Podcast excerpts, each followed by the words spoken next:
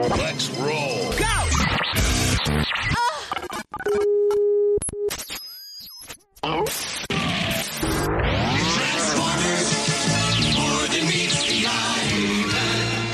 Masters of the universe. Thunder, G.I. Joe! G.I. Joe! Yeah, look at this. Yes! Hi there, this is the Old 77. It's a safe place in an unsafe world. Hey, this is great, man. Warning. Foul language may occur due to the subject matter. Loving it strong. Become a subscriber at patreon.com/the old 77 podcast. Subscribers get bonus content and early access to episodes. Find out more at patreon.com/the old 77 podcast. They gotta be pros. Thanks for listening. Let's do this. Leroy Jenkins. Welcome to another episode of The Old 77, episode 37 to be exact. Today on the show we have from the Paranormal Son and the Fortunate Son, live from Tower Studios, we have JT on the show. A special thank you to Toby Dean and every single one of our Patreon subscribers. Give you a little setup for today's show. Do you play the lottery? Because that's what we were talking about, is we were waiting for JT to answer the phone. And before that, because JT answers and gives Dave some guff, give you a little insight. So we were late today with this episode because Dave had a flat tire. And as a result, we were about an hour late calling JT. Dude was totally cool with it. When he answered the phone, immediately gave Dave guff, you know, just like one of the guys. The Old 77 really is a hangout podcast. Unfortunately, couldn't get video on this one, but still check us out over on YouTube where you can see other episodes where we do have video running. We're going to continue that. Thanks for listening to The Old 77. Somebody will always get me lottery tickets, and so I'll play them. I've never gotten too lucky on it, though. We're dialing up, JT. We are, man. So, surely. I always give lottery tickets to guys. I don't know why. I don't know. I like them. I think it's a really good gift, honestly. Like. There he is. Hey, man. Can you hear us? Yeah, I hear you. Right on. Can you hear Dave? Hey, JT, how are you doing, brother? You getting me? You sore, Dave? You sore from lifting that fucking tire? Yeah, dude. No, it was easy, man. I was telling Scott earlier, that's like the one manly thing that I actually do know how to do. And so, you know, and it turns my wife on, to be honest with you. I'm just kidding. And it turns my wife. Are you a good spare tire changer? Look. Yeah, bro. Yeah, all good. I'll tell you a story though. When I used to work in warehousing, I was so fucking lazy one time. I couldn't be bothered with the jack. I went and lifted up the car with the forkhoist. Wow. And it didn't your car was okay? Yep. Dude. That's crazy. Yeah, Here, because, you know, when people in the U.S. moan about gas prices, man, fuck, you got nothing on us. It's like $7 a gallon here or something like that in the good times. Jeez. So a lot of people have four cylinders. So I just had a little four banger. Yeah. Yeah. So it was, it easily lifted it up. No problem. Why is gas so expensive there, man? Is it just because it's kind of a remote area or? Yeah, because we're in the middle of bumfuck nowhere. Yeah. We're like, everybody thinks like we're married at the hip with Australia, but we're like 1,500 plus miles to Australia. And even there, it's like, that's just to hit land. That's not where there is anybody, you know? Yeah, right, because so much of Australia is nobody. Nobody's there, you know? Well, it's only on the coast, right, that they're on Australia. Yeah, on the east coast, I think, right? Yeah, where Sydney and some of those other ones are. Yeah. So what time is it there, JT? Let's remind everybody. That's the one. It is 10:18 a.m. Okay. And it is 3:19 p.m. here. So there you go. On Monday. Yeah. Yeah, on Sunday. You're in the future, man. Yes. Yeah. Yeah, man. Unfortunately, I don't have those lottery numbers. Damn it, man.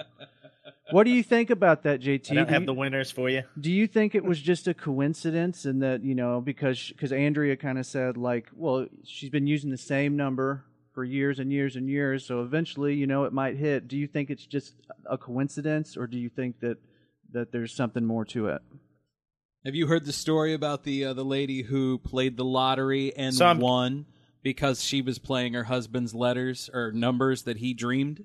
Right. Yeah, so I didn't read the whole Audie Fair, but I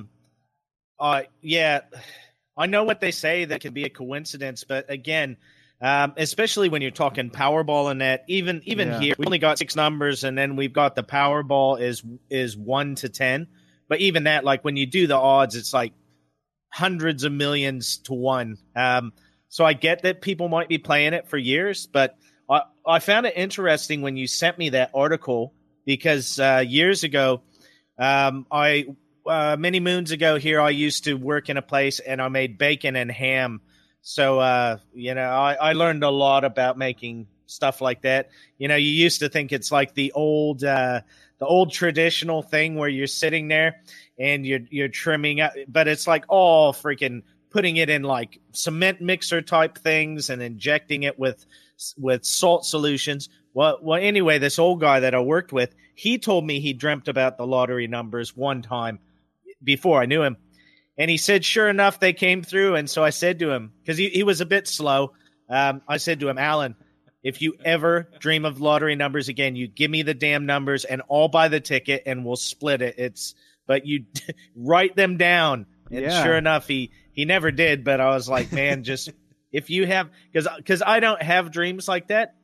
Like me and Scotty were talking about the other night. Yeah. I actually had a dream last night and I woke up this morning and it was one of those WTF, you're like, why am I?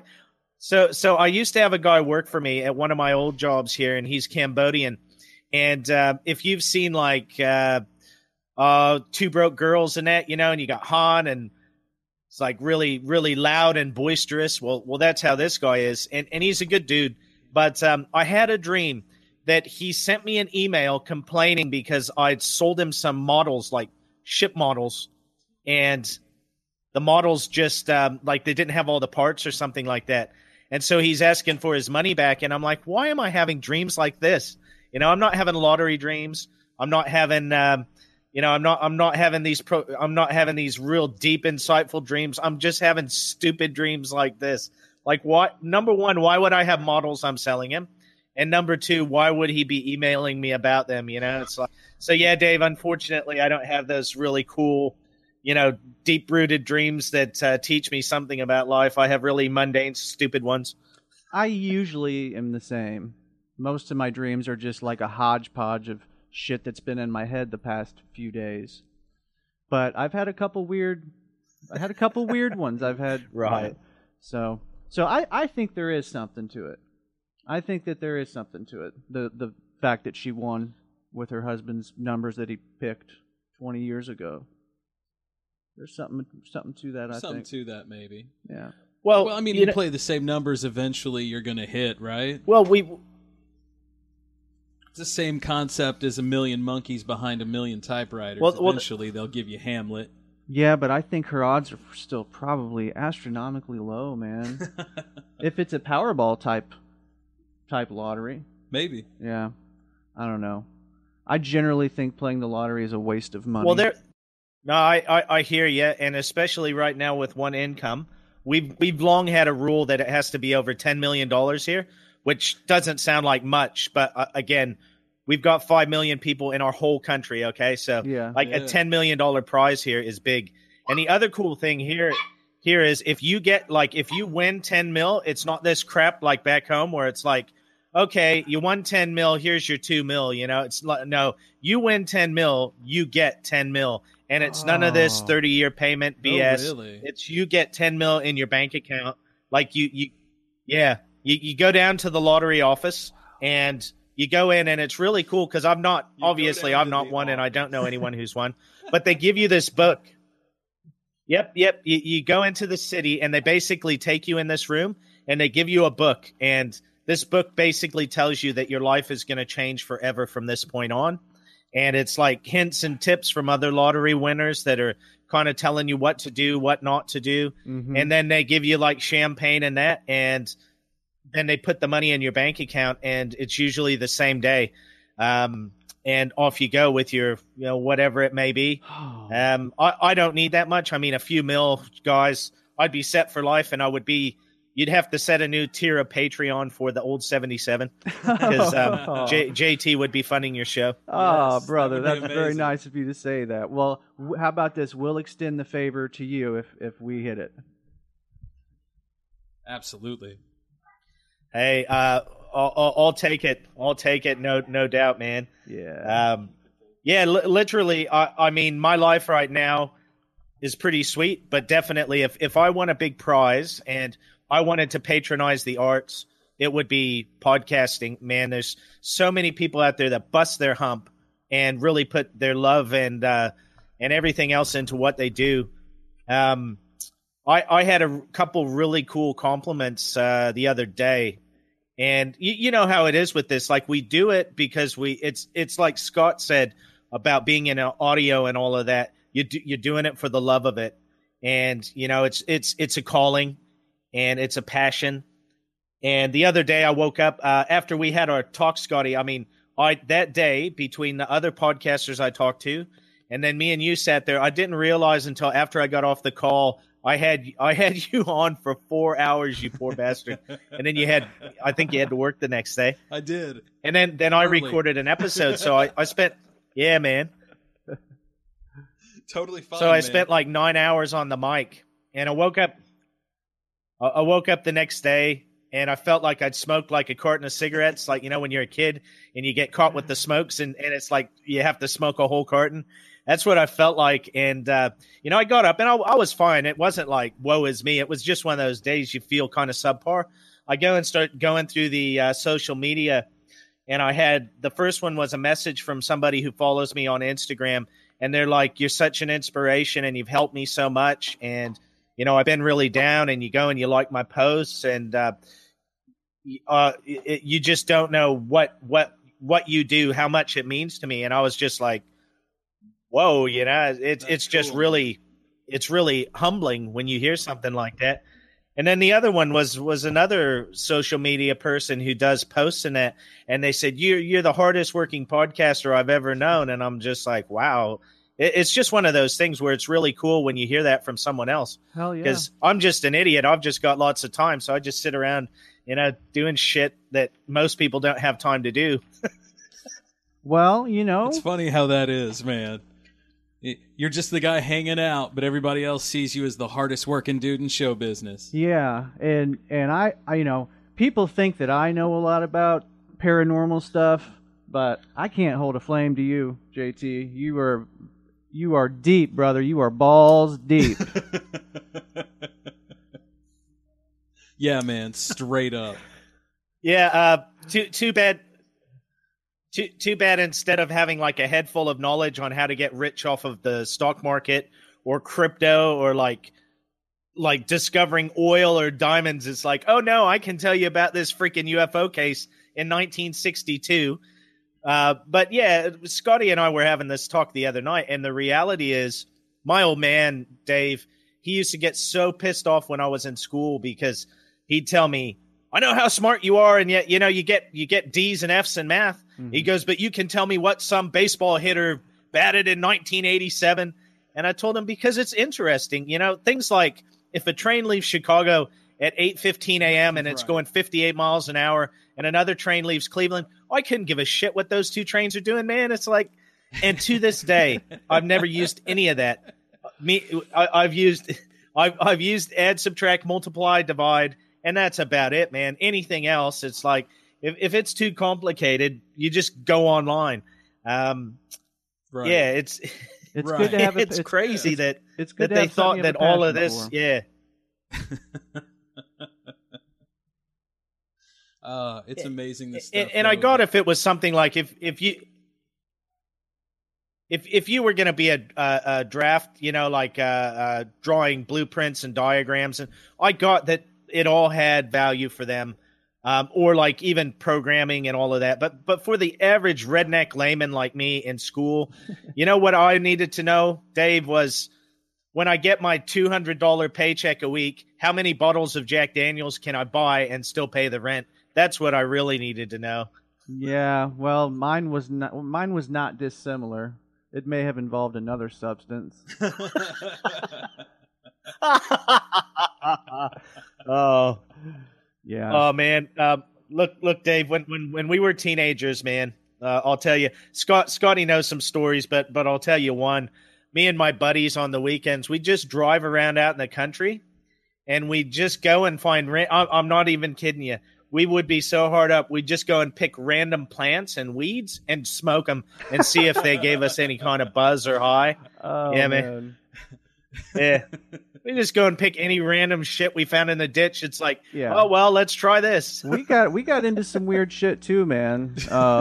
When you guys were younger, did you ever hear there's this urban legend, I guess you would call it, that like if you take a banana peel and like roll it up and and smoke it, it'll get you high. Yeah, buddy, it's not an urban legend. It's true. It's true. But the thing is that basically what you need to do is you need to take the banana peels and you scrape the inside of the banana peel, so the flesh side. You scrape that off and you put it on a baking tray. And you bake it in the oven, and then you smoke it. The one real advantage that it has at that time was that it was perfectly legal. Now, here you go. Here's your trivia moment. There's actually a song written about it. Oh. And you're going to know the song as soon as I start humming along.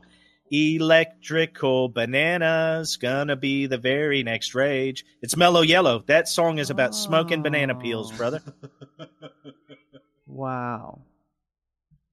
Wow. Okay. That's funny. Well, I'm going to go buy a bundle of bananas on the way home today. Just kidding. No, he's not. Yeah, buy him by the caseload, man. Hell yeah. Well, I always thought that was an urban legend. The other one was nutmeg. Yeah, I've heard of nutmeg. But yeah. I've also heard if you do nutmeg, you got to be careful because you can, and I hate to say this, OD on nutmeg. Yeah. Right? Mm-hmm. It's weird. People don't know. Tastes like Christmas and sweet, sweet death. Mm-hmm. That was always an interesting topic to me when I was growing up. I'm being serious, man. Sweet, sweet death? No. Plants and things. Getting high off of different stuff. Yeah. Humans have a long and complex relationship with psychoactive plants and things. So. Well, here's a crazy one, and you might know this, but I had no idea until a few years ago. I went to a first aid course here, and I'd had first aid courses before, but I was getting like a renewal. I hadn't had one for a few years, and the lady's telling us about. She's like, "Oh, she started talking about this," and I was like, "What? Whatever." She's like, "No, it's real. If you don't believe me, look it up." Apparently, if a child drinks vanilla extract. Yes. It can kill them. Yes. Like as an adult, it's not. Yeah, I had no idea, man. I was like, what? I knew that it wasn't real vanilla, but I just thought she was making this up. So it's funny. I remember as a child, my grandmother and my grandfather, they went off on this big trip and they went to Mexico. And it was a big thing because they brought back like these bars of, it was called Don Maximo. And you could like scrub anything out of it, And that's how I always would say it, just like Don Maximo, dude, like all crazy shit. Got in his accent. And then they also brought back a gallon glass jug of real vanilla. And I always wanted to take a drink, and my mom would freak out every time. She'd, no, you can't drink this. You can't do it. And eventually she would tell me it would be like alcohol. It'll make you drunk. Oh. And so, of course, I wanted to do it even more, right? Course. And I remember taking like a little bit of it, and it tasted the foul. It was so fucking terrible. My God. Yeah. I never wanted to do it again. But I don't see how people are just chugging that shit down. I've never taken a shot of that. But no, man, my mom would lose her mind. I didn't. Oh, wow. I didn't know that. That was one that I didn't know. Another one that I didn't know. This isn't food, but what are the two substances you shouldn't you shouldn't mix bleach with? What is it? Ammonia? Yes. Yeah. Yeah, we learned that the hard way. If you breathe that shit in, it's not good for you. Uh-oh. JT's raising his hand over there. You got a story for us? So when I moved I moved to California after school, Scotty, when I worked in the Italian restaurant, we had tile. We had like the red brick tile with the grout in between.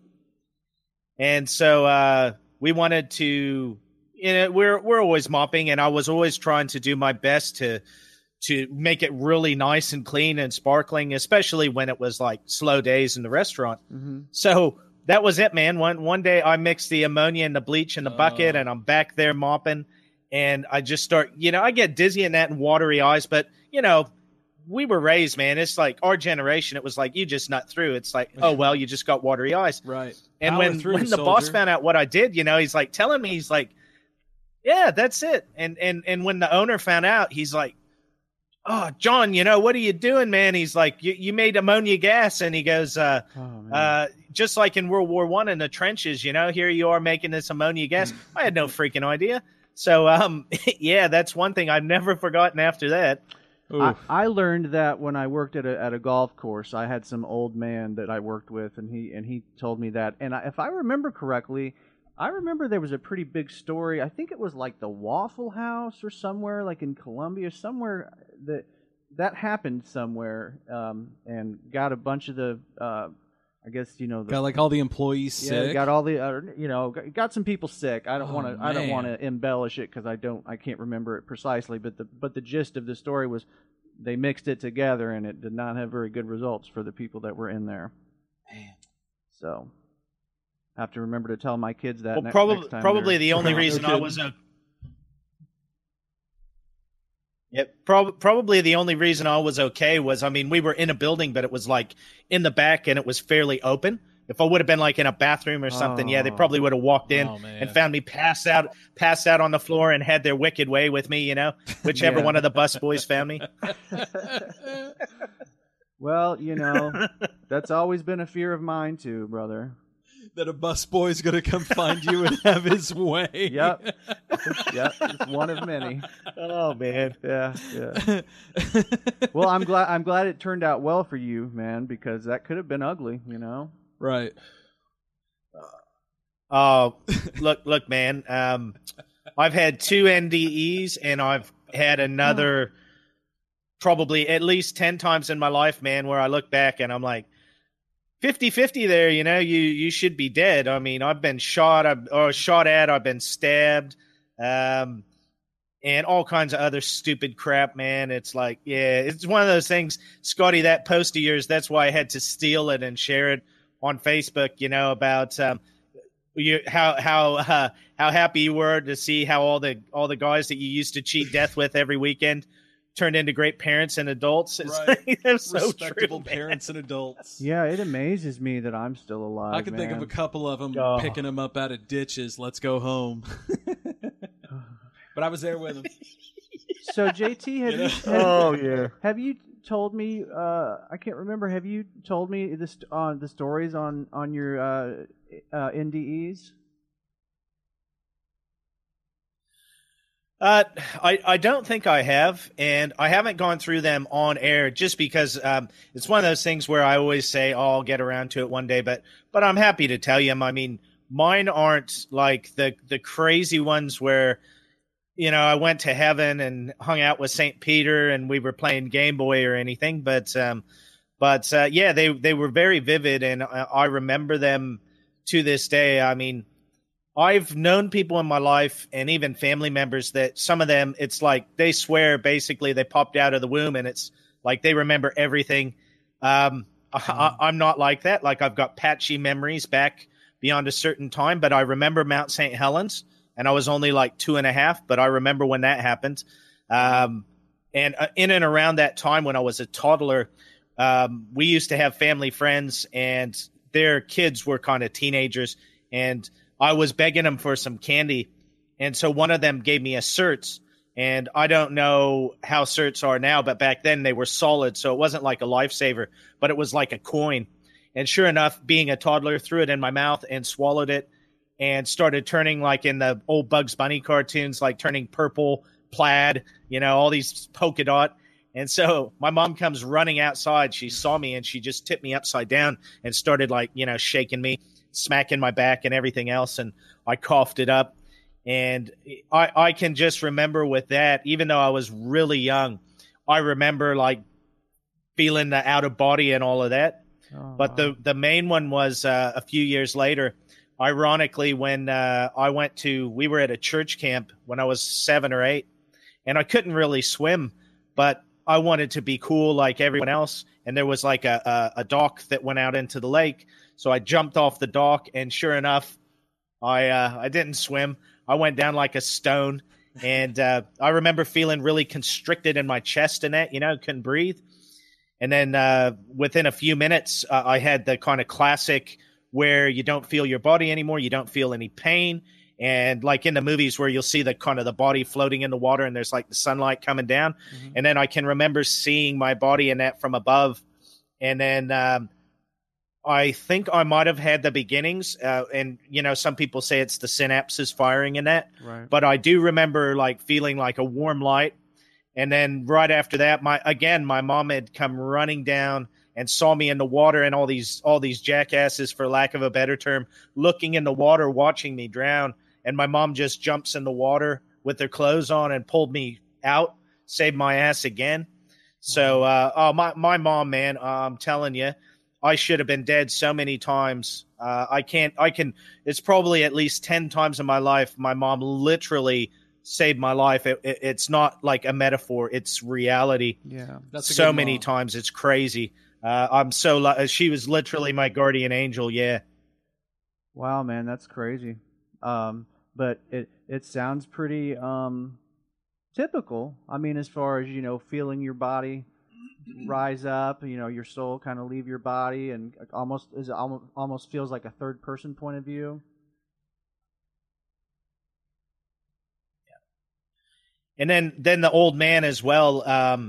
He had my old man, my stepdad. He was a big boy, and you know he was a typical Illinoisan. He'd eat like fried bologna and you know, like horseshoes and pony shoes, hey man, and I'm from Illinois. Hot beef gravy sandwiches, shit. You know.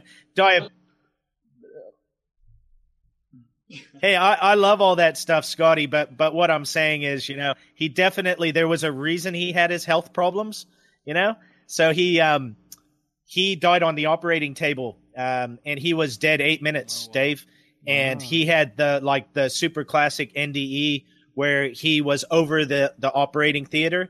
And he could see people coming and going that even if he had consciousness, he wouldn't have been able to see. Right. He was able to say people coming and going in the hallway and that. And so he had one of those really classic NDEs. And being an adult at the time, obviously he could contextualize it and remember it a lot better than I can from 35 years ago. Right. But that, man, what an experience. My parents had a friend that had a near-death experience, and I honestly don't even know what the circumstance was as far as, you know, why they died, or why they almost died, but they after it happened to him, he's all of a sudden he basically like stopped going to church. He decided that it was all a big crock. Now that's not to say that he said that he didn't believe in God, but you know, I think he was more the institution he had a problem with. Right. Yeah. Yeah. Man. So, and yeah, you see that a lot with those things. I was going to say that happens, unfortunately. People's perspectives change. Well, it's funny you say that, Dave, and you know, this is not to go too deep down the religious path because. Again, I'm not about making anyone upset, and this is not really controversial what I'm going to tell you, but I used to say it a lot to people. I used to get really annoyed when people would try and, like, you know how it is. They'd shoehorn you in. Oh, you need to go to church with me or whatever. Yeah. And when I lived in California, there was a really good guy, and I wish I could remember his name, but he was a really good guy and he was a big churchgoer. And I said to him straight up, I said, look, man, this is how I see it. If I'm a good person and I try and live my life well and I don't go to church, I don't see why I'm any worse than someone who goes to church every Sunday. I mean, you know, I told him I'm not an atheist. I just don't go to church. And this dude, I couldn't believe it, because he's like, we're in our 20s. And he gave me the best answer I've ever heard. He said to me, look, you're right, JT. You're absolutely right. But some people need that fellowship. They need to be able to go and everything else. And right. He said, I personally, and he goes, and any good Christian would not have any problem with a person who doesn't go and yet is a good person and does their best to live, live their life and treat others well. And I was floored. I think back at that all the times, you know, this is like 20 years ago. And I think about how many people since then have been judgmental. And yet this dude had it in my book, this guy had it figured out, which was basically live and let live. As long as you're treating other people well, yeah. Your journey is your journey, basically. Yeah. And, he didn't look down on me because I felt a bit embarrassed, because he was such a nice guy, so nice and everything else. And I said, look, it's no offense to you. It's just not my thing going. And because I did it for years, and no offense to anyone listening who might be a Mormon. I was baptized a Mormon, but sitting in school, like Sunday school, and hearing from a very young age that basically your body's the temple of God. And once you screw it up, you're going to hell. I was like, well, I've already had like caffeine and that in my life. So what's the point? Like, I might as well just basically, quote unquote, drop out.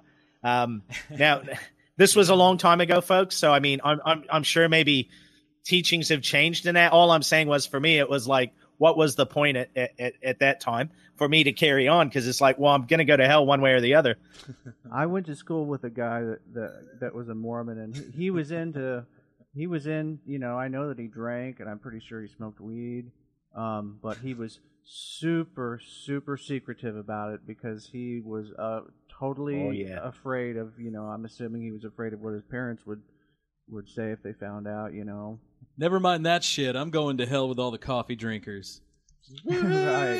Man, if that's where they're... Bring on the lattes, bitches! Although they're all cold. Oh, yeah. Isn't that ironic, though? Well, it is hell. I mean, come on. But the lattes are cold. Right.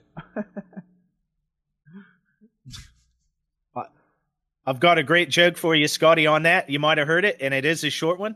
But basically, this dude, you know, he dies, and he rocks up to the gates of hell, and, you know, there's the devil, and he goes, all right, come on, it's time for orientation. Let's go. And he goes, what we're going to do is we're going to go into a room, and you basically tell me you want to be in that room or not. But once you make your decision, you're stuck there. And you're staying there for eternity. So the guys are, oh, okay, all right, I got you. So they go in the first room, and everybody's walking around, and they're up to their necks in shit. And there's flies, you know, and all the typical stuff. There's demons poking them with the pitchforks and that. And the dude's like, no, I'm not going to be in here. And he's like, okay, you sure? Yep. So he goes to the second room, and it's pretty much the same, but it's up to their chests. You know, same thing. And the guy's like, no, I don't want to be in here. And he goes, are you sure? And he goes, yep. So he goes into the third room, and it's up to everybody's knees. But they're standing around. They're drinking coffee. They're smoking cigarettes and that. And he's like, yep, this is the one for me. And the devil's like, you sure, man? Because this is it. This is, once you choose, you're in here. He's like, yeah, man, yeah, this is it. So he goes over and he gets himself a coffee. And he bums a cigarette, and he starts talking to the other guy, and he goes, hey, man, he goes, this is pretty good. You know, he goes, who would have thought this is what hell would be like? And he goes, yeah, yeah. And he looks at his watch. He goes, all right, everybody, coffee break's over. Back on your heads. Wow. Well, I heard that in an AA meeting. Are you serious? That's a good AA meeting joke. Oh, man. I'm serious. It could be worse. Well, JT, I don't know if you know this about me, but I worked in a prison for like 6 years. So I've got a few pretty good prison jokes. But I'm not going to tell one today because... No prison joke? Nah, it's probably not appropriate for on the air. I know. Well, if I can think of one that... Bastard! That's not too, grotesque, then I'll tell one. I can't think of a single one that... Oh, that's all right. Yeah.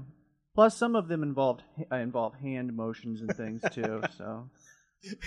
Yeah, hand motions don't come over on audio. Yeah.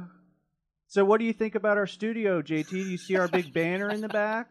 Yeah, man, we got this new banner here. It's freaking...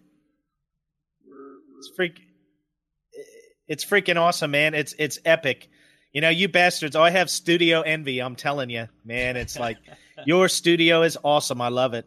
Yeah, you gotta catch up, man. You gotta catch up. I think your studio's coming along, man. Oh.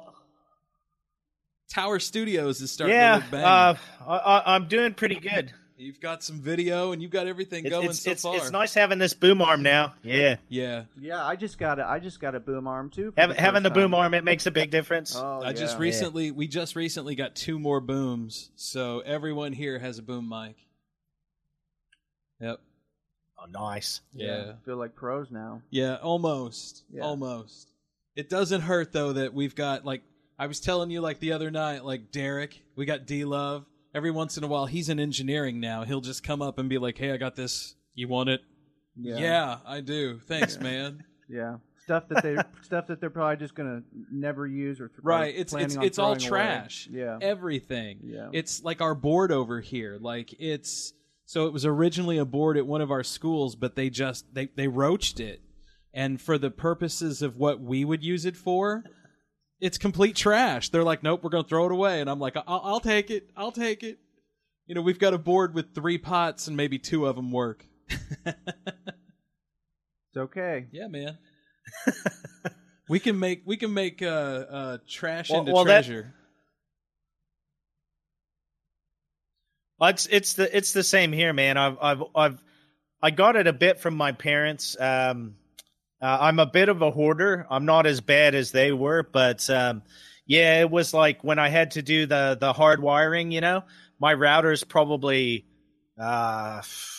20 feet away, but sure enough, I had this massive spool of cable. So I just went and I was like, I knew that would come in handy one day, and I've had it laying around here for like 5, 6, 7 years. It was one of the old jobs when they rewired everything and went to Wi-Fi. They're like, oh, do you want some Ethernet cable? And I'm like, yeah, sweet. And because sure enough, I went and looked for some here, and I thought, oh, I wonder how much that is. And it's like a 2-meter section, which is about 6 feet. That's like 40 bones. And I was like, sweet. I'm so glad I saved that, because it'd be like probably $150 for this crap if I would have had to go and bought it, Right, absolutely. I was lucky enough to get a big bag of cables given to me a few weeks ago, about half of which I think they're in use right now. Yeah, I think we're using some of them right now. This guy that plays drums in the church band thing that I do, he just makes all of his own cables now. So he, I guess, felt like he didn't have any use for these mortal store-bought cables. Right, these crappers. Handed me a bag, and, man, I was very happy to have it. Absolutely, man. We'll take them. Mm-hmm. Hell yeah, we'll take them. When he handed it? When he handed it over to you, Dave, did he go, here, peasant? Yeah, it was something like that. Yeah, it was something like, here, peasant, now shine my shoes for me. Right. Now play guitar good. Yeah. Be careful, because the Lord is listening. Oh, man. Jesus pays, right. Though. I've told you that. Jesus pays. Jesus pays. Right. So, JT. Well, go ahead. Before I forget it, go ahead. Sorry, Dave. Oh, the NDE thing. The inevitable question that, people ask about people who have had NDEs, they'll say, do you live your life differently? Are you afraid of death? I'll tell you, me personally, I'm not afraid to die. And I've done some crazy crap, like I say, where I should have died. Yeah, I don't want to die. Like, I definitely want to be here for the long haul, but I'm not one of those people who goes to bed every night and goes, "Oh my God, if I don't wake up in the morning," you know, it's like that. I don't really have that fear of my own mortality. Maybe in a few more years, you know, because I'm definitely getting to that. Like, me and Scotty were joking, and I was saying how some people have an hourglass figure, and I have a clock figure. But I'm not necessarily afraid of dying, you know. I'm not either, man. And I attribute that to experiences with psychedelics when I was younger. It totally reframed my view of the world. Even now, many, many years later. So, sorry, Dave, you were going to ask a question? Oh, dude, I lost it. I lost it by now, dude. Yeah. Yeah. Sorry, bro. No, it's okay. It's the dang delay, you know? Yeah. Dang delay when you're all the way on the other side of the world. Right. When you're in the future, I mean. Right. I do have one for you, though, Dave. I've got a bit of a breaking news. You might have already heard this. All right. But I'm just looking at my phone because I took a photo of this tweet last night because I saw it, and it was one of those, oh, my goodness, like, I had no idea. I hadn't heard about that. So, sorry, I'm just trying to find it real quick. But it's got to do with everything that, you know, we talk about, all of the kind of UFOs and paranormal and unexplained. Mm-hmm. And I found, here we go. All right. So Brandon Fugel. Now, Dave, that's the guy who's the owner of the Skinwalker Ranch now. Oh, okay. All right. And he tweeted this, and I found this really fascinating. Yeah. This is his comment on it, and then he's retweeted. So I'll read his comment. And his comment says, "This will prove to be groundbreaking. Reality is not what it seems, ... And then what he's retweeted is something from a Christopher K. Mellon. And this guy said, the world's foremost authority on UAPs, Jacques Vallée. And you know how I feel about Jacques Vallée. To me, he's like in Mount Rushmore of ufology. Yep, right. Is publishing a new book with the provocative title, The Best Kept Secret. I would not be surprised if it takes the UAP discussion to a new level. So, yeah, it's a bit of a teaser, but it's also like, what does Jacques Vallée know that is going to come out, man? Yeah, that's exciting, man. Like, you know, when I was on your show, we did predictions, and I didn't really have any specific predictions, but mine was just, I think there's going to be more disclosure, and I think that most people aren't even going to pay attention to it, just like they didn't pay attention to it, you know, before. Right.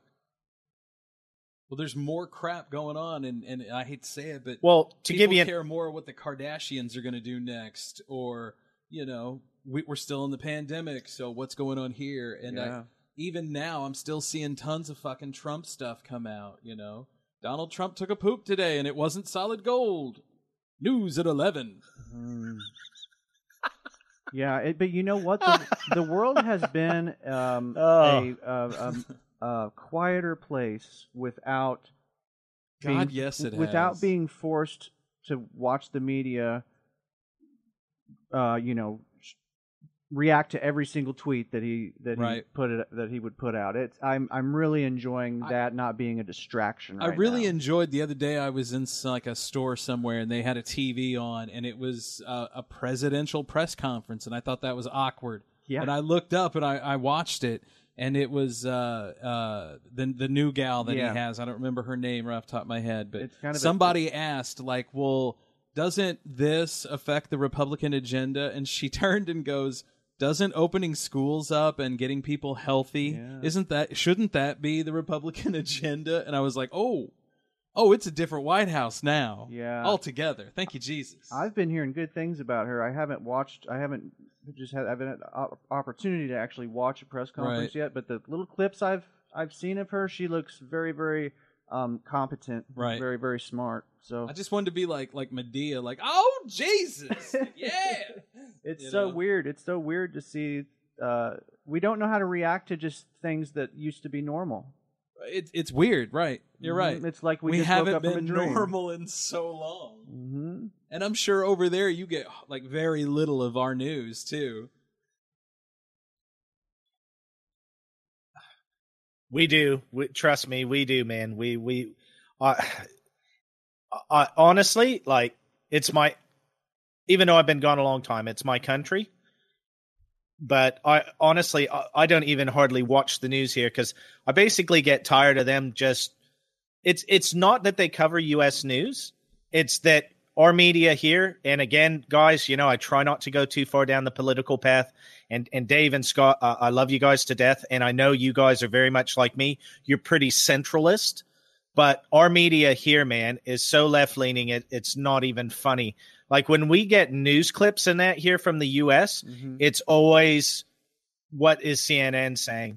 And look, when I was growing up, like in the 90s, when Scotty and I were in school, CNN was looked at as pretty quote unquote fair and balanced. Mm-hmm. Right. And again, I know they've all got their agendas. It's just, to me, I don't want to sound like I'm some elitist, but it's just, I know that it's basically so spun, and this is from all of them, you know. It's like, don't get me, it's RT's got their spin, Al Jazeera's got their spin, CNN's got theirs. And I had a couple guys here like actually say to me, well, how do you know what's real, what's the most truthful? I told them they're all crap. So this is what I do. Let's say, for example, there was like some attack in Syria. This was when the Syrian stuff was really at height. So what I tell them is I'll watch it on RT because we've got RT here on cable, and I'll see what RT's saying. I'll watch it on CNN and Fox and see what kind of like the U.S.-centric spin is. And then I'll watch it on the BBC and maybe, you know, depending, maybe Al Jazeera. And the truth is somewhere there in the middle. It's in and amongst all of these. But if you're only seeing it from one side, I mean, okay, guys, here. I'll give you this. Now, again, this is not an attack on either side because I sit pretty central. I posted one of those like Bernie things. You know, I've been posting a few of them just to have a bit of fun on Facebook, you know. Right. And I posted one yesterday. And sure enough, somebody in my Facebook feed, and I've got a lot of kind of stragglers in my Facebook feed because back when I used to do Facebook games. But sure enough, this guy just comes on and goes, oh, I'm so tired of seeing Bernie Sanders. You know, you liberal, blah, blah, blah. And I'm like, dude, you don't know me. Yeah. I'm not like living in San Francisco, driving a Prius and drinking like a soy latte. Right. It's like, I'm the furthest thing from that. But you've just seen me post this and assume that I'm like, you know, down there at the inauguration in Washington. It's just everybody's so polarized. Yeah. This is why you see me have very little interaction on Facebook. And Scott's known me for years. And Scotty, this is why probably like 3, 4, 5 years ago, you just kind of saw my interactions drop because I'm not there for the drama. I just want to the stuff I post on Facebook is like you. It's just to have fun, man. Yeah. Life's too short for this like super serious crap. Don't take anything I post on Facebook. And I always love it when people – and I love it, you know, when the people are like, you've got to take it serious. It's politics. It's like, it's a game. Like, just calm down. Yes, our country is important, but if you think what's going on in the political arena is like 100% factual truth, right. I've got a bridge in Brooklyn that's for sale, man. Subscribers get bonus content and early access to episodes. Become a subscriber at patreon.com/theold77podcast.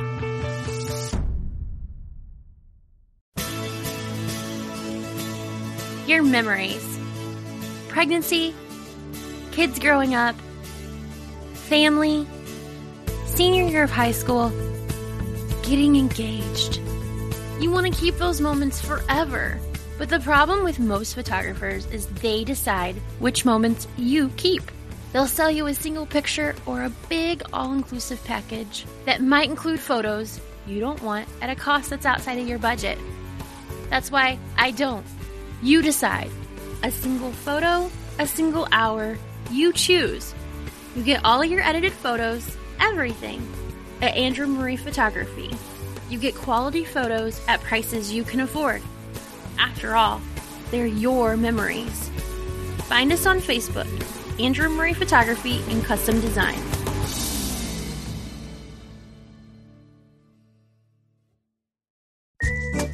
Hi, you've reached the Old 77 listener line. Thanks for listening and have a great day. Gentlemen, it's JT from New Zealand. I just wanted to tell you guys I've been listening to the latest shows. Great content, guys. Keep it up. Keep going. Thanks for all the shout-out and support that you give the Paranormal Son and the Fortunate Son. I really do appreciate it. Can't wait to be back on the show, guys, and you're welcome on the Paranormal Son anytime. Take care. Have a great night. It's a safe place in an unsafe world.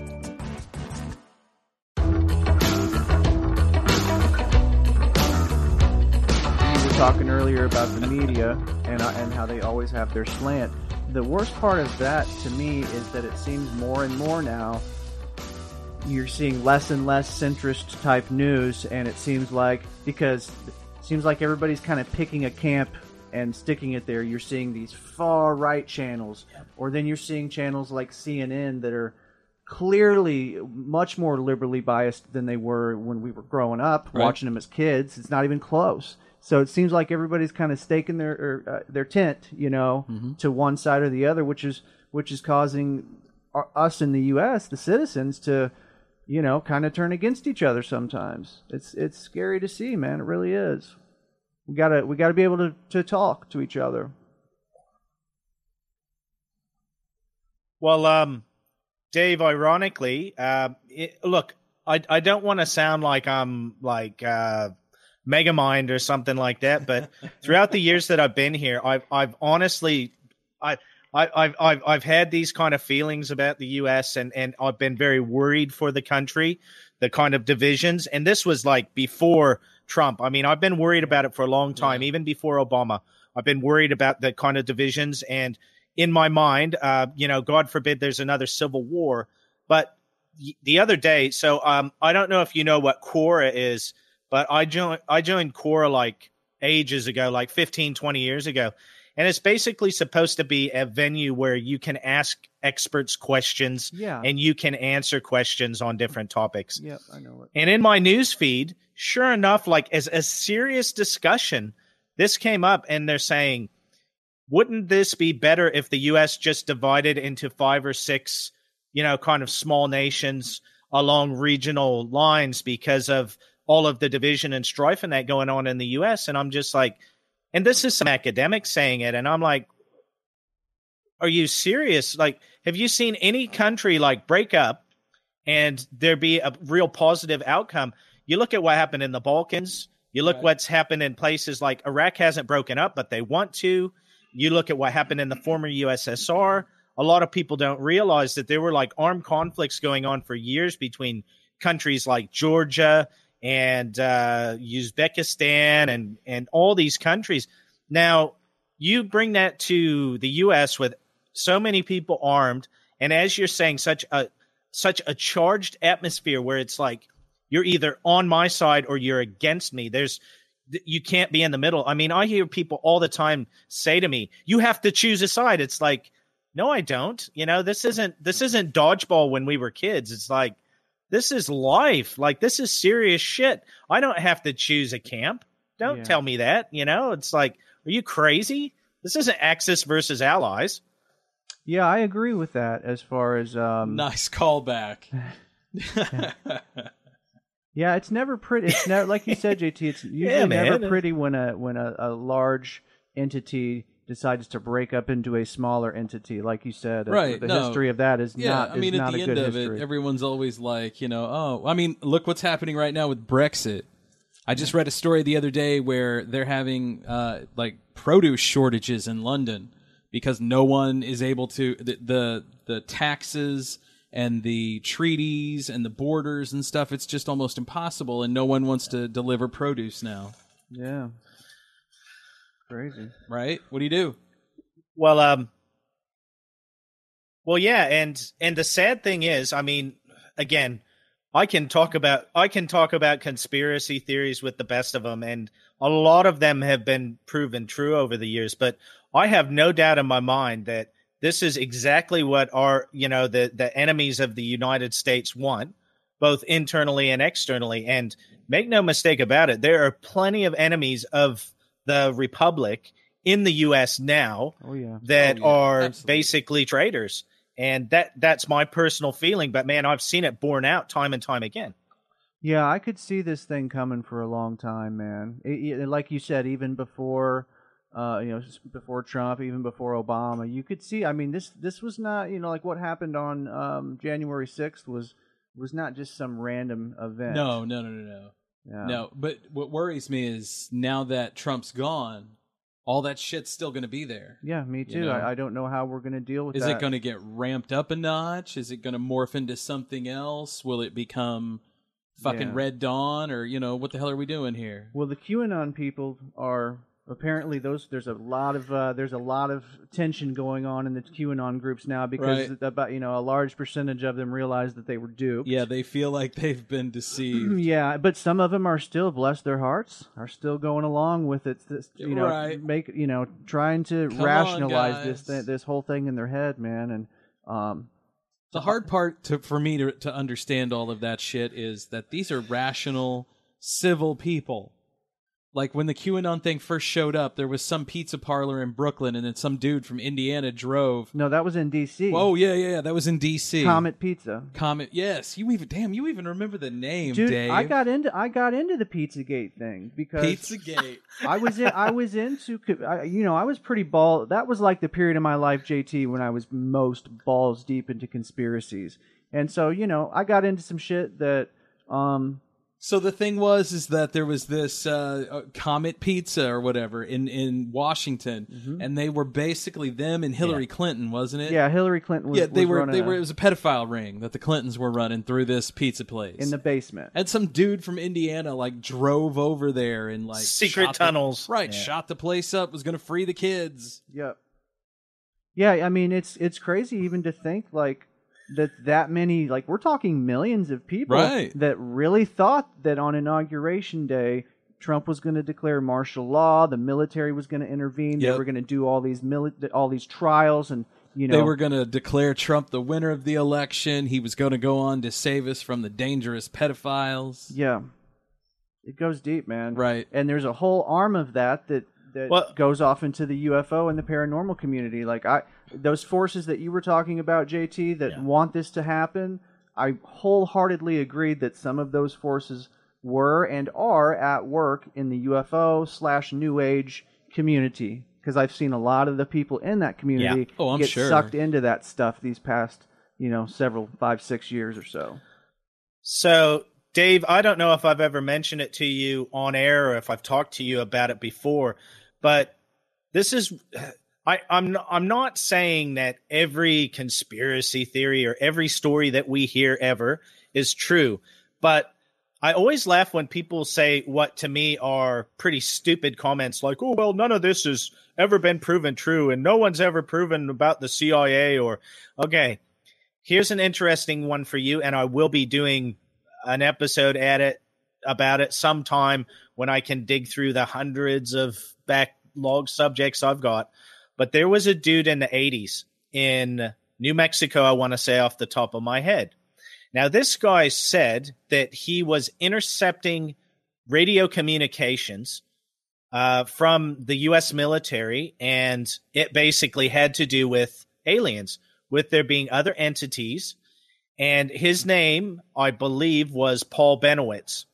Now, basically what the CIA did, or the Air Force, they had this dude named Richard Doty, and they basically turned him loose with Benowitz to convince Benowitz that it was true, so that Benowitz would not be looking at things like the stealth and the real Black Project stuff they had going on. Mm-hmm. Didn't they call that? And it's Black been Book proven as factual, and yet there's still these people who say it didn't happen. Yeah, yeah, and wasn't Richard Doty was featured pretty prominently in one of the more recent documentaries, wasn't he, JT? I can't remember the name of that one, but I know his name because I've read about him and I've seen him in that documentary. Yeah, the funny thing about it is, to this day, I still don't trust the dude. Maybe he's lying about It's been proven time and time again. Look, he is the classic. When you think about the cloak and dagger disinformation game. This guy is like the, you look in the dictionary and there's a picture of him. Yeah. He's changed his story multiple times. He's told multiple different people, multiple different angles. Yep. This guy is definitely, as far as I'm concerned, he's still taking orders from someone in the government, whether it's the public, you know, government that is actually, that we picture as being in charge, or if it's the people behind the scene, right, the powers behind the throne. He's definitely still doing as he's been told. And this, see, these are the things, like when you bring things up like this, you get people out there saying, oh, well, this is just a theory. And it's like, dude, it's proven. Like, there's all kinds of stuff on it. He drove Benowitz crazy to where he, I believe he either had a mental breakdown or killed himself. I thought he committed suicide. You know, this is not like you say, yeah,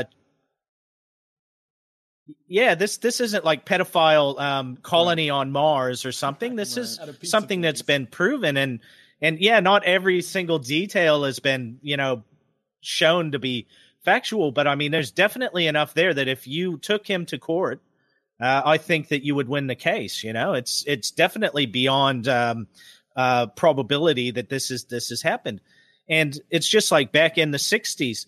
The CIA was involved in Operation Northwoods, which was basically about false flag operations in the U.S. and blaming it on terrorist organizations. And then, like you say, you know, you got Mockingbird and all these other things. Well, they've proven they tried to assassinate Castro. They've proven that the Bay of Pigs was all a setup. And yet people still say, our government wouldn't lie to us. It's like, are you kidding me, man? Like, seriously? Well, what was the government project in the 50s, 60s, 70s where they sprayed a chemical over major cities? One of them was St. Louis. I remember that. Yeah. And they did that to judge the there was that one, and then to the population. I mean, so the government literally used people. Mm-hmm. Yeah. Well, there was that, and then I might be thinking of the same one, Scotty, but it was like they spread an influenza strain, yes, something like that, to see how fast it would spread and who would get it. Yeah, and again, it's one of those convenient things that it's like, yeah, we'll release it 30 or 40 years after, yes, when everybody's dead or retired, you know, it's, and can no longer sue us for. Look at the Tuskegee Airmen, you know, you've got to go no further than that. Yeah.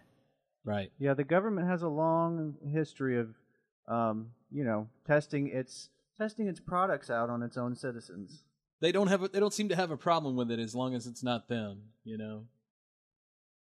Yeah, and you know, you've got the entire population that's labeled D class, and then you've got the government, you know, labeled labeled 05. Yeah, it's interesting. You guys heard about this guy in Russia that Putin supposedly poisoned? He's like one of his biggest detractors. Yes, he's the latest one that he survived so far, right? He's the latest one. Yeah, that got poisoned. That takes me back though to when I was a kid, because I remember one of the first real like espionage stories to hit, like, you know, NBC News at night. I would hear Tom Brokaw telling me that some Russian agent or British agent got poked in the shoulder or the back or the elbow with the tip of an umbrella that had a ricin pellet in it. And that's when I learned about ricin. Yep. Yeah. And they said that the whatever it was would kill them in like days, and there was no cure for it. So tough titty. See you later. Absolutely. It's amazing to me that the guy that I was talking slow about, and painful. Yes. Yeah, that's amazing to me that the guy that we're talking about somehow didn't get killed, because right. But what I was getting at with that is, you know, we were talking about the government testing out its products on its own citizens. Well, you know, they were able to track down, I guess, the building or group of buildings in Moscow or wherever it is where they develop those types of things. Right. And the whole time I'm sitting there thinking, like, man, how many poor bastards have they tested these things out on? How many people have, you know, bled out of their ass? Right? Because that was one of this dude, the guy with ricin, like, basically all of his orifices just collapsed. Right? That's a Damn, that paints a picture. No, thank you, man. Nothing says going peacefully with your kids at your side.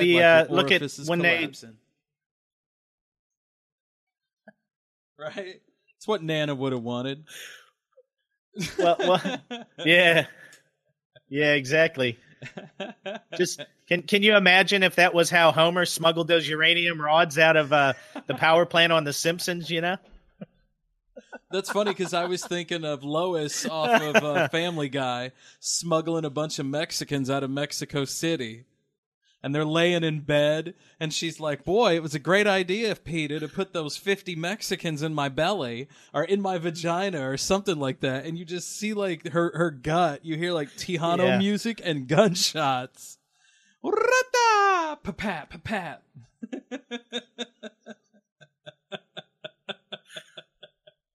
And I'll tell you, man, like, I always laugh, you know, because people will say, oh, that's a stereotype. I can tell you what, Scotty, when I lived in Southern California, man, half of the Mexican guys with lowriders and that was they had the little remember the old audio box, and instead of the horn, you'd push the different selections. That would be their horn. You know, they'd be playing playing La Cucaracha or something on it. You know, rocking down the road. Yes. Yeah. Oh, man. Yeah, you'd be bouncing. La cucaracha. Yep. Yeah. Yeah. So there was this place. Yeah, I had this buddy. He lived in Chicago, and he lived on Brooklyn. I think it was Brooklyn Avenue. It was pretty rough area, but we had great time. We used to go up there and hang out, and he would take us to this place called the El Taco Burrito King. And I'm not kidding you, man. They had this great big flat grill, and it was like 12 Mexican dudes in hairnets just grilling like the best food you've ever smelt in your life. And they would line people out the door. They had multiple locations. I mean, it was the best. And he and my buddy knew a guy that worked there, and he would always ask him, what's the worst thing that you ever have dealt with? And he would say drunk college white girls that would come in and try to order in Spanish. He's like, it's fucking terrible, man. Yeah. It's the worst. Do you guys ever try to, you know, speak in Spanish when you go to the Mexican restaurant? God, no. I don't either. No, I don't even try. That's, for me, it would be an insult. JT's raising his hand. He told me a story the other day that was fucking great, though. Yeah, let's hear it. Is it appropriate? I don't know. I'll leave it up to JT. He had some Spanish in it, I'll put it there. Look. Look, Dave, we were on for 4 hours, and poor Scotty probably had to listen to my stories for about 3 hours and 45 minutes of it. So, but I think I remember the one. Which one was it? Was it at the stoplight, Scotty, or was it the car park one? Ooh, I forgot about the car park, but I was thinking of the stoplight. Okay. So Dave, I've always had a bit of a temper, man. And, a lot of it's the quarter of, my Irish side, you know, yep. I don't like, I'm one of those people, like, depending on the way you talk to me, you'll get two completely different outcomes. If you come to me and you say, hey, look, man, I really need your help, I will move heaven and earth to help you.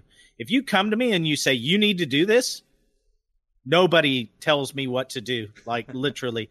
Maybe my missus, and that's about it. Like, that's not how you talk to me. So I've definitely got that dead switch in the brain that will just go, yeah, what did you say? Yeah. I'm mellowed as I've aged because, again, some of the shit I've been through. But this one, I was driving to work, and it's like a divided street with two lanes on each side, but there's like no... So it's like your main road, but there's no like barrier or anything down the middle. And I was driving I was on the left, and no, I wasn't, because I wasn't in New Zealand. I was in the U.S. So I was driving on the right, and but I was in the left lane because I needed to turn at the stoplights.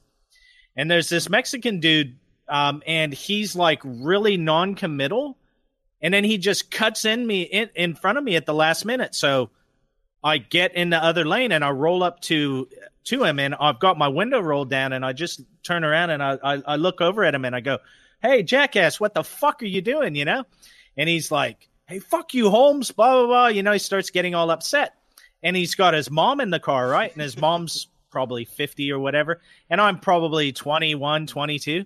And he's like, "Oh, I'll fuck you up, Holmes." I'm like, "Come on, let's go." I'm like, "Get out of the car, bitch. Come on." So we're out there in the crosswalk at the stoplight, the light's red, and we're fist fighting, right? And we're like, so I pop him, and he gives me one, and I'm socking him, and the light goes green, and his mom's going, "Hector, get back in the car!" So he hops in the car and he takes off, and I go back to work. So I get to work, right, and I walk back, and I'm like 5 minutes late, and I had a real dictator of a boss, and he's yelling at me, "Oh, where the fuck have you been? Blah blah blah. You just take as long as you want for lunch." And I said to him, "Oh yeah, sorry, I had a bit of a dust up," and he goes, "Yeah, right, whatever." And because he saw this, like when somebody's not landed a hard blow, but maybe a glancing blow, and you've got like a bit of a shiner. Right. So I had a bit of a shiner on the cheek. And sure enough, we're talking about it. And one of the guys from the front of the store, like worked in the produce, he comes steaming back there and he goes, "Tingley, what were you doing? I saw you out there having a fucking fist fight in the middle of the intersection." And my boss like literally just throws up his hands and he goes, "I should have fucking known." And he just goes off into the meat room. And so, because he thought I was just making up an excuse for being back late from lunch, man. But no, I was having a fist fight in the fucking intersection. Oh, man. Oh, man, that's a good one. Car sitting there running with the keys in it, It's just sitting in park. Yeah, it's like anybody could have come along and stole it. If his mom had any brains, she would have got out of their crapmobile and stolen my car. "Come on, Hector, let's go." That was the best part of the story. "Get in the car, Hector." Yeah. His mama called him back from the fire so they could go. And I could hear the Midwestern. Sorry, guys, I gotta go. My mom's calling me. Right. Bedtime. You want to come over later? We'll play some GI Joe or something, right? We're best friends now. We fought. We'll meet you here tomorrow, man. That was always how my fights ended. Same place. All right. You don't come back tomorrow, you're a pussy. Did you get into a lot of fights, JT? In your younger, crazier years? When I was in school, not so much, because I was pretty introverted. And I mean, to be honest, like if there was a time in my life that I would have been like psycho killer, it would have been when I was in high school. I would have been one of those dudes where if somebody would have pushed me just too far, because I wouldn't have known how to react. I'm not trying to scare the hell out of you, Dave, but I'm just saying, like, if ever in my life there was a time that, it would have been snap time, it would have been probably when I was like 14, 15. No. And then once I got a little older and I just started drinking and that, and I just learned I just didn't give a crap. I was just trying to get through school. But now, yeah, especially when I was probably in my 20s. And became friends with, mind you. That guy right there that he just described, that was the dude that I originally met and was like, "Oh, hey, what up, John? What's going on, man?" That was the guy that could have snapped and ended my life at any time. Thank God you're still alive, man. Woo! Nah, Scotty was never on the list. I always used to joke that I had a list, but Scotty was never on the list. He was safe. Well, say that, but I know there was kids there that had lists. I was going to say, I haven't said anything, JT, but hi, I'm on. It's Andrea. Andrea's here as well. And there was a kid that was a year ahead of me. So I was several years behind you and Scott, but there was a kid that was ahead of me. And so he would have graduated in 99 and he had a physical list. Yeah. Physical list. Doesn't surprise me. Yeah, that's about right. And the sad thing is I had a crush on him. I don't know what's more scary. The old Ted Bundy syndrome, huh? Like, oh, I know he's a brutal murderer, but he's so good looking. But that ass, that's a serial killer's ass. He's gonna come here and murder me. Scott knows the guy, and he's just not like he wasn't like that. He was just the kid that. Well, where we were from, if you were different and had a brain and could think outside of being a jock, JT then you were the target. So he just didn't fit the cliche mold of what it was like to grow up where we were at. You know, it's funny. None of us did. I didn't. You know? I mean, we're not back there playing softball on Labor Day and all that shit. I don't care to do that. Go home for homecoming in July. Fuck that. Did you guys do homecoming? But that's what they called the carnival. That's what they called the carnival that would come to town for the 3 days. It was called homecoming, and everybody would come back home. It was during the summer. Basically an excuse to throw up a tent, sell some beer, and play baseball or softball or whatever, you know. And then to let all us weird people have our play or our band or whatever play, and then they'd bring a carnival in to distract us from the weird people. And then, you know, you'd have a lady who would, like, sell crocheted shit. Scotty, I always thought it was an excuse for the out-of-town cousins to come back and hook up with the in-town cousins. I thought that was how it worked. You know, I think that's more accurate, You go into the beer tent, it's gonna be lit.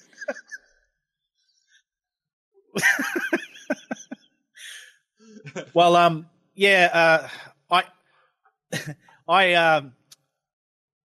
there were a few people in school when me and Scotty were in school that I would have been, honestly, like, I look back at it now and I would definitely say that they would be the list types that would actually have that list. I had a list, but the list was in my head, and it was just people that I didn't like I didn't want to see, like, after school, and I'd be happy if I never saw him again. Yeah. But, you know, it was never anything like, I never had those kind of, those, like, freaking shoot 'em up fantasies. It just, I was raised to be so respectful of firearms. When I had toy guns as a kid, if I even pointed them at the house or, like, one of the animals, my mom would beat my ass with the toy gun and then snap it in half, like, homie didn't play that in our house, okay? I don't like that. I never had any inclinations to, we didn't get away with that crap when I was growing up, man. Right. It makes me think of Scott's friend. Yeah. Homie, don't play that. Yeah. One of my buddies, my best friend growing up, and he lived in Mulberry Grove, which is just down along Interstate 70. But he lived with his grandma, and one year she got him. Do you remember Stompers? Those little trucks that you could put a battery in them, and they would. Yes. And you got to make these great big, like, tracks and shit with them. Oh, they were awesome one year. Well, his grandma bought him this really kick-ass track, but he could never play with it because she kept, like, a foot-long section of it in her purse for when he was misbehaving and they were out in the store. He's like, I love that Stomper track. That thing was the shit, but, man, it hurt my ass. And I was like, what are you talking about? And he's like, Granny would always keep that track in her purse. And when I was acting the fool, she'd whip my ass the whole way back to the car with it. My mom had a spoon, a wooden spoon. Yeah. Yeah. When I saw the wooden spoon, I knew. Wooden spoon. My mom got really good with her flip-flop. Mom did the wooden spoon. She could. I don't know how it was. My mom could throw a shoe, hit you in the head. You'd turn around, and she'd have the shoe in her hand again. Like, it was the damnedest thing. It was like she could fucking boomerang a shoe, whack you in the head, and catch it. And by the time you were there, she was reloaded, ready to go back for more. Big Mom, I'm bad mama jamma. My mom, it was very much the wooden spoon. Dave had the wooden spoon. The worst one with my mom was picking the willow switch. Oh yeah. So because I was such a dumbass, my mom would give me the knife and she'd say, "Go and cut your willow switch," and I'd go and cut the little thin ones like a whip because I thought, "Oh, that's not going to hurt that bad." No. Whereas if I would have been smart and like cut a branch, the branch would have broke. So. You know, Mom was fair. Like, when I got it from my mom, I deserved it. I'll never forget one time in the supermarket, I was like, I'm going to play up because Mom will never do anything in public, and I'll be damned. I was like 5 or 6, and she just spanked me right there in public, and that was it. I never played up in public again. But my old man, my real dad, he beat me. It was electrical cords. It was the wire end of the fly swatter. It was the metal car antennas, like the whip ones, like not the kind of pull-up three-piece ones, the one that's like a metal whip. he beat me, and he beat me for just about anything. And then he wondered like why I didn't want to come and take care of him in his old dotage. You know, it's like, gee, I wonder, that was only like 3 on the scale of the 10 shit that you did to me, you know? So, yeah, it's a bit of a laugh. I always crack up, you know, when he was just so shocked that I didn't want to move back there and take care of him. Yeah, man. You can't get away with beating your kids up in the grocery store anymore. No, not anymore, man. You can't. I mean, kids get away with so much now in the States, man. Like my buddy and his grandma, she would have been in prison. Oh, straight up physical child abuse. It's the same here, man. They It's like 12 years ago here, we had, because of the way that our government is, like you've got the main parties and then you've got these little parties, and one of the little parties is the Greens. So you would have like, I don't want to say for sure, but I would say people like, well, definitely like Greta, but like some of AOC's running mates, they would be in the Green Party here. And they've got some pretty far out platforms, okay? Well, anyway, one of the people that founded it, what they do is every year in Parliament here, they'll pull what they call members' bills, and they'll say, oh, this is a member's idea, and they want to vote on it. And so they basically ram through the anti-smacking bill here. So if you even in public, like let's say your kid is going to grab a knife on a shelf and you do that, that's a criminal offense in New Zealand. Yeah, man. And since that happened, like our crime rate, our juvenile crime rate has gone through the roof. We've got 12 and 13-year-old kids now that play games by stealing cars and driving them the wrong way down the freeway and just stealing. And because they have no fear of punishment. Right. Like they don't even go to juvie anymore, man. They basically, it's like, oh, well, what did your parents do that caused you to be this way? Like that's how our criminal system looks at it. It must be the parents. It's like, no, it's that the parents can't. I know there's other ways to discipline kids, but you're telling me that me getting wrapped on the knuckles, if I'm going to touch the hot stove, is going to like mentally scar me for life. Then someone like me should have been in the nut house as soon as I got out of school, man. They'd hate me down there because I'd look them right in the eye and be like, take me to jail. Yeah. And then I proceed to beat my kid half to death. Well, he stole a car and was driving it up and down the freaking road. Little bastard. Well, there were jokes early on here that what they were going to do was like charter vessels and take people out like beyond the 12-mile national waters out into international waters and let them smack their kids and then bring them back in. And I just thought it was so awesome because I thought of that Simpsons episode where they're flying in the Spirit of St. Louis to Cuba, and as soon as he goes, we're over international waters, then Homer's like, we can gamble, and he's got dice. I'm like, you just got dice in your pocket? That's one way to do it, I suppose. I figured it would either be that, or he would just reach over and start choking the boy. Yeah. We're in international waters, why, you little... I haven't watched that show in years. That was one of the best episodes ever, man. I loved that episode. We can gamble. yeah. That was the one where he like he turns up with that $1 trillion bill and he shows it to Castro, and then he's like Castro goes, "Oh, let me see it," and he goes, "You see with your eyes, not your hands." And Homer goes, "Mr. Burns, I think we can trust the president of Cuba." And the next thing you know, they're like standing out on the street, destitute with no shoes. So speaking of The Simpsons, they stop at the light and there's like two guys boxing in the ring with a cigar. Of course. Is that the same one where they're talking about the Go ahead. Sorry. Speaking of The Simpsons. They just recently had a prediction where The Simpsons had the first woman being sworn into office wearing the purple suit with pearls and all that. Oh, no. And they're saying that it identically matches now with Kamala Harris. So The Simpsons predicted it. Have you fact-checked that one? Because I know sometimes they've put ones out that weren't really actual episodes. Have I fact-checked that Simpsons episode? No, I mean, have you fact-checked the claim about the Simpsons episode? No, I haven't. But I remember seeing the episode, actually, where Lisa got sworn in as, like, president. It's an early on episode. I was going to say, I think I remember that one too. And she's wearing like a purple suit with like, you know, like she would, like with pearls and blah, blah, blah. And her hair's all done up. But yeah, they're saying The Simpsons accurately predicted her inauguration wardrobe. Yeah. The Simpsons, man. Yeah, because Lisa's a 50-plus-year-old, half Jamaican, half Indian, you know? Right, yeah. You got to stretch it however you can, brother. I see what you did there, JT.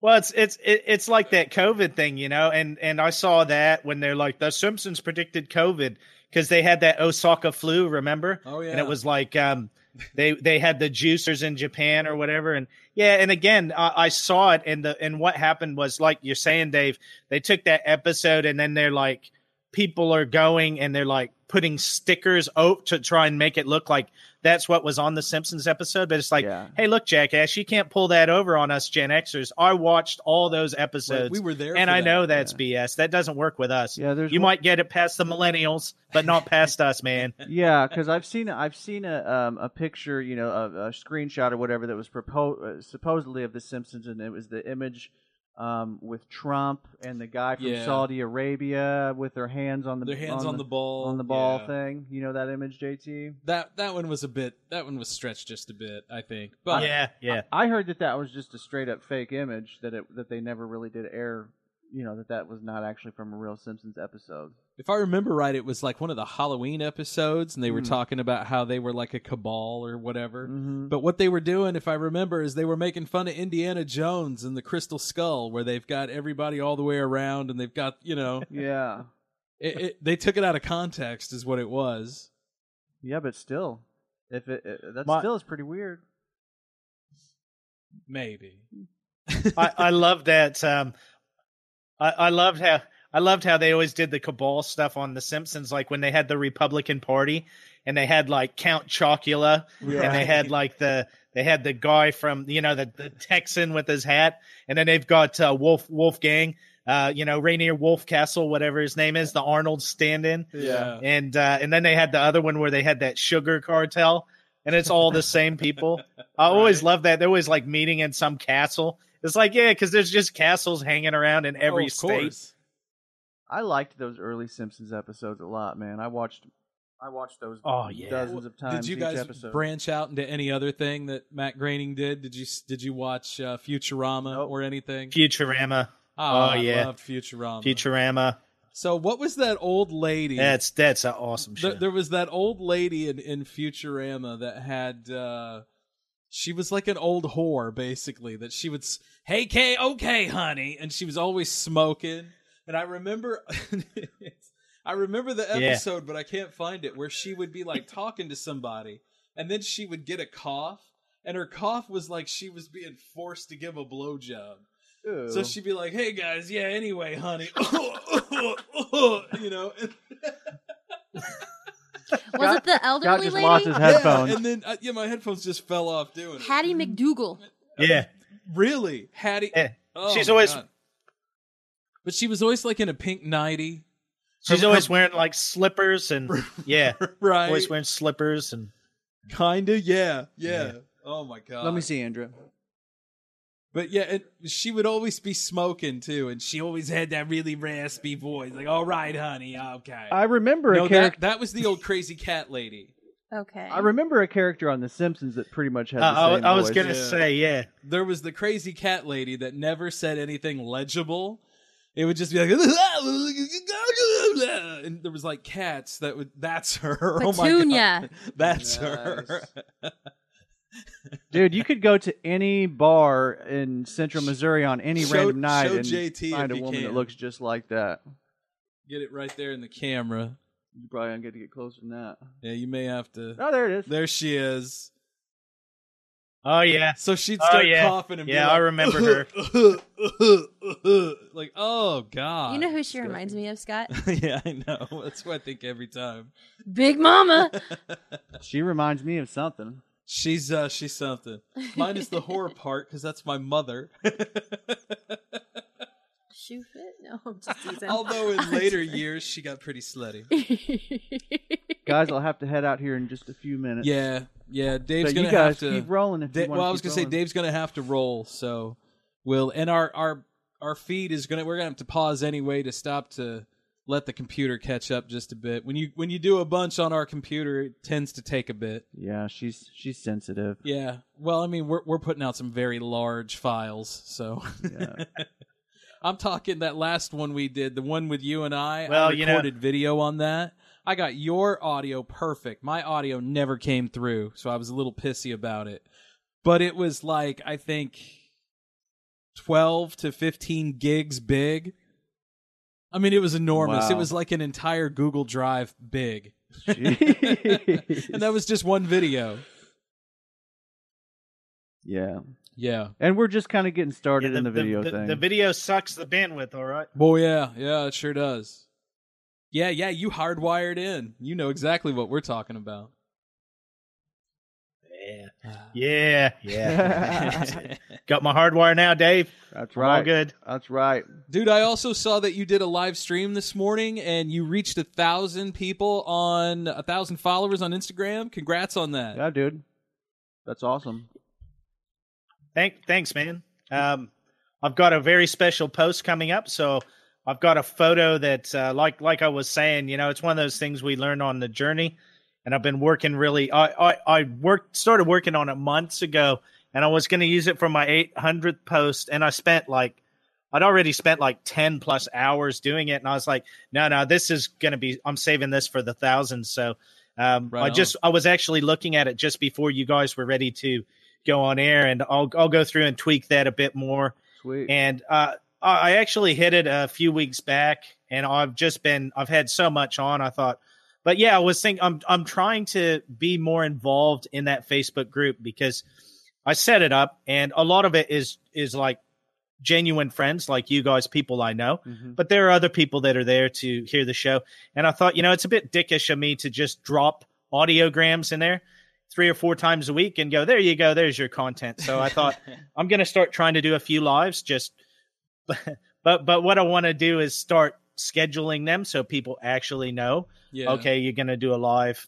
And so if these last two that I've done are a bit more trial runs than anything to just say, like yesterday when I did that random one, either yesterday or the day before, I forgot that I had comments and I forgot to scroll down. And then halfway through, I'm like, shit, I've got 10 or 15 comments and I haven't responded to any of them because I just saw the top ones, and I'm like, okay, no one else has said anything. And I had all these comments. I was like, oh, damn. They put the ones that they think are the most relevant up top. And then you don't see. Well, and then if you're live too, they come as your video goes. Yeah. So while in the video, that's when the comment will come up. So if it's after the video, it'll all be afterwards. Mm-hmm. Yeah. Technology making our lives easier. So before I forget to, I was supposed to give Dave a hello.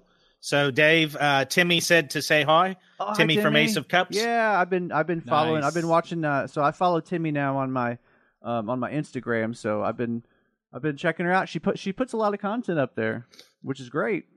Well, return the message from me. Hi, Timmy. Thanks for thinking of me. Oh, hey, you know what else we were going to talk about, JT, while we were all together? That link I sent you. Did we talk about that already? We may not have. The link about we did. The lady who won the lottery using her husband's numbers. That was the first thing we talked about. Okay, I couldn't remember if we were on the air or not when we talked about that. Yeah, we recorded all that. I'm a medical marijuana patient, JT. Don't judge me, okay? No judgment, man. No judgment. Okay, well, I just wanted to make sure we covered that. Dave, shut up, Andrea. I love you, Dave. Dave, trust me, I could tell you some stories. Oh, I know you could. All right, man. They used to look when I lived in California. When I used to live in California, Dave, they used to call me the magic carpet. Really? Well, can I hear some more? Why? Yeah.